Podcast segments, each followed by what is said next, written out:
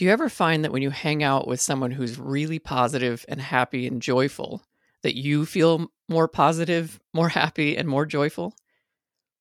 Hi, my name is Samra Abu I'm the host of the show Super Awesome You on the Super Awesome Mix podcast network. You can find more of our shows here wherever you listen to podcasts and more of our content at Super Awesome Mix on Instagram. If you haven't already, please consider leaving a five star review, sharing it with some friends or family that you think would enjoy the show, and of course, subscribe and follow if you haven't. So, I was talking to a family member earlier this week about this concept of mirroring. Mirroring in our species, and I believe in another primate species, is fairly unique. It's this idea that we tend to mirror what we see in other people. There have been a lot of experiments on this, and there's a lot of really fascinating research that as human beings, we look to other human beings for signal of how we should act and how we should feel. If someone smiles at you, it's really hard not to smile back.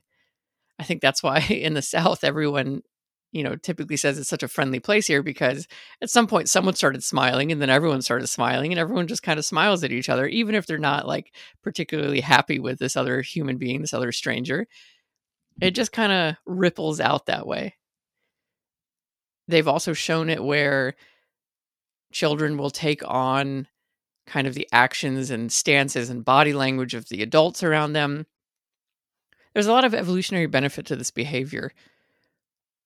Especially like as a child, you might not have developed your verbal skills as strongly as eh, yet.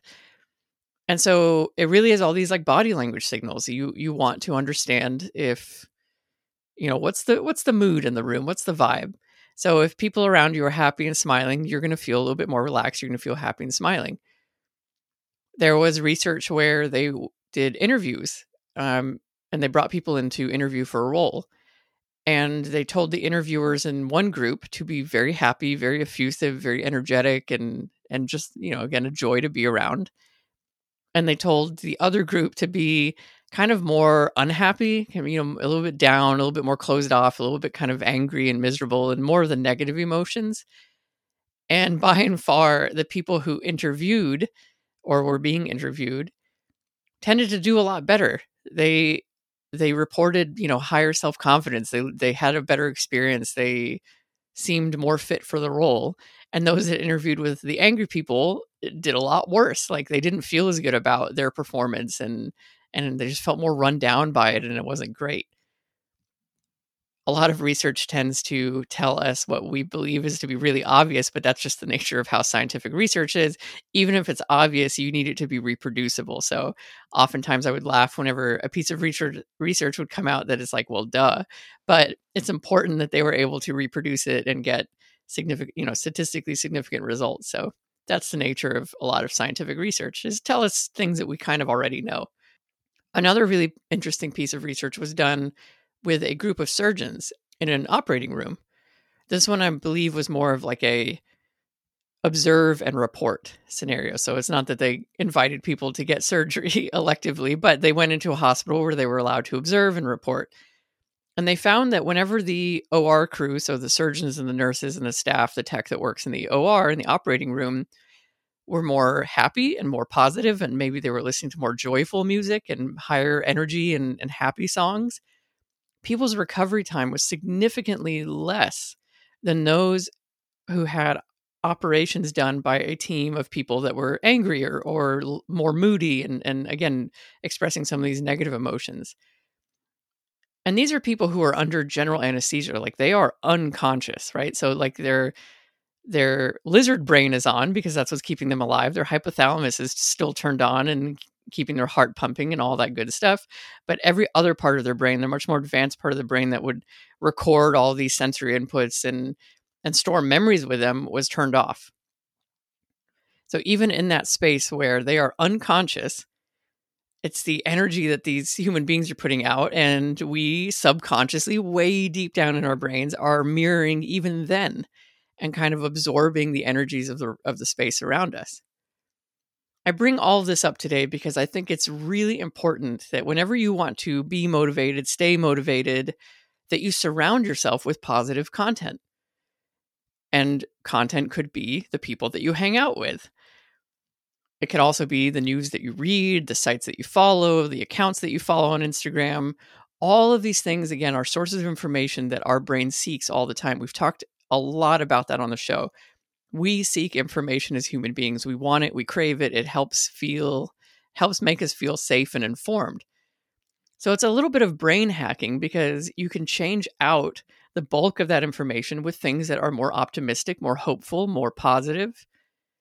Doesn't mean that you ignore the news of the world or that you ignore the bad stuff. I think it's important to be holistically informed, but you don't make that 90% of what you get. The internet tends to be kind of a negative place, if, especially if you want it to be, right? I think we all kind of can agree to that in addition to the information that you kind of filter and you work on and you clean up in your life, I, it's really important that you hang out with people that also tend to exude happiness and, and joyful feelings and, and optimism. It reinforces the other information that you're getting and it's reinforcing the information that you're feeding to yourself. So this all plays together with one another. You wake up in the morning, you tell yourself some of these affirmations, like we discussed in a previous episode how you feel capable, you feel you are going to do it. You are doing this for a great reason. You bring in your sense of purpose and your why that we've also talked about. Then you read information on the internet that talks about other people who are successful, people just like you pursuing and achieving their dreams. Then you listen to this podcast perhaps and feel even more motivated.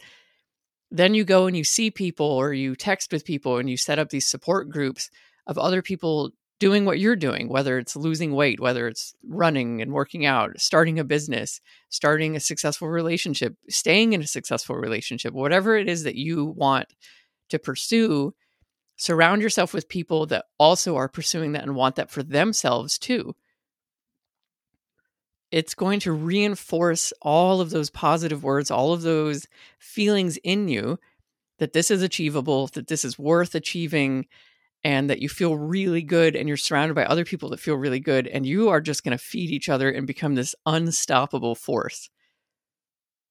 Because you're not going to have those detractors in your life that come at you telling you you can't do it or you're crazy for doing it or what a waste of time and you know all that negative stuff that you don't want to hear you already have plenty of self-doubt i certainly do i have a lot of self-doubt i don't need more self-doubt in my life i need people who are helping me kind of silence that voice as much as possible. Turn that self doubt into 1% rather than the 99%.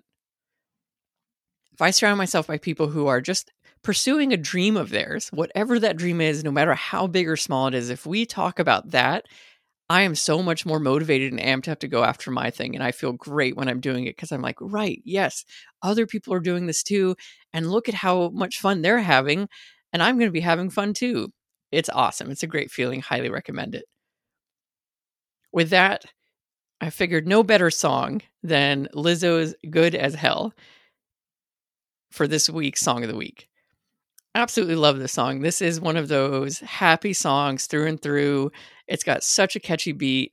It is an earworm because I played it before recording this episode and I'm just singing that that chorus in my head over and over and over again. So you're welcome, you know, if you go and decide to listen to it. Of course, we have our our playlist linked in the show notes as always.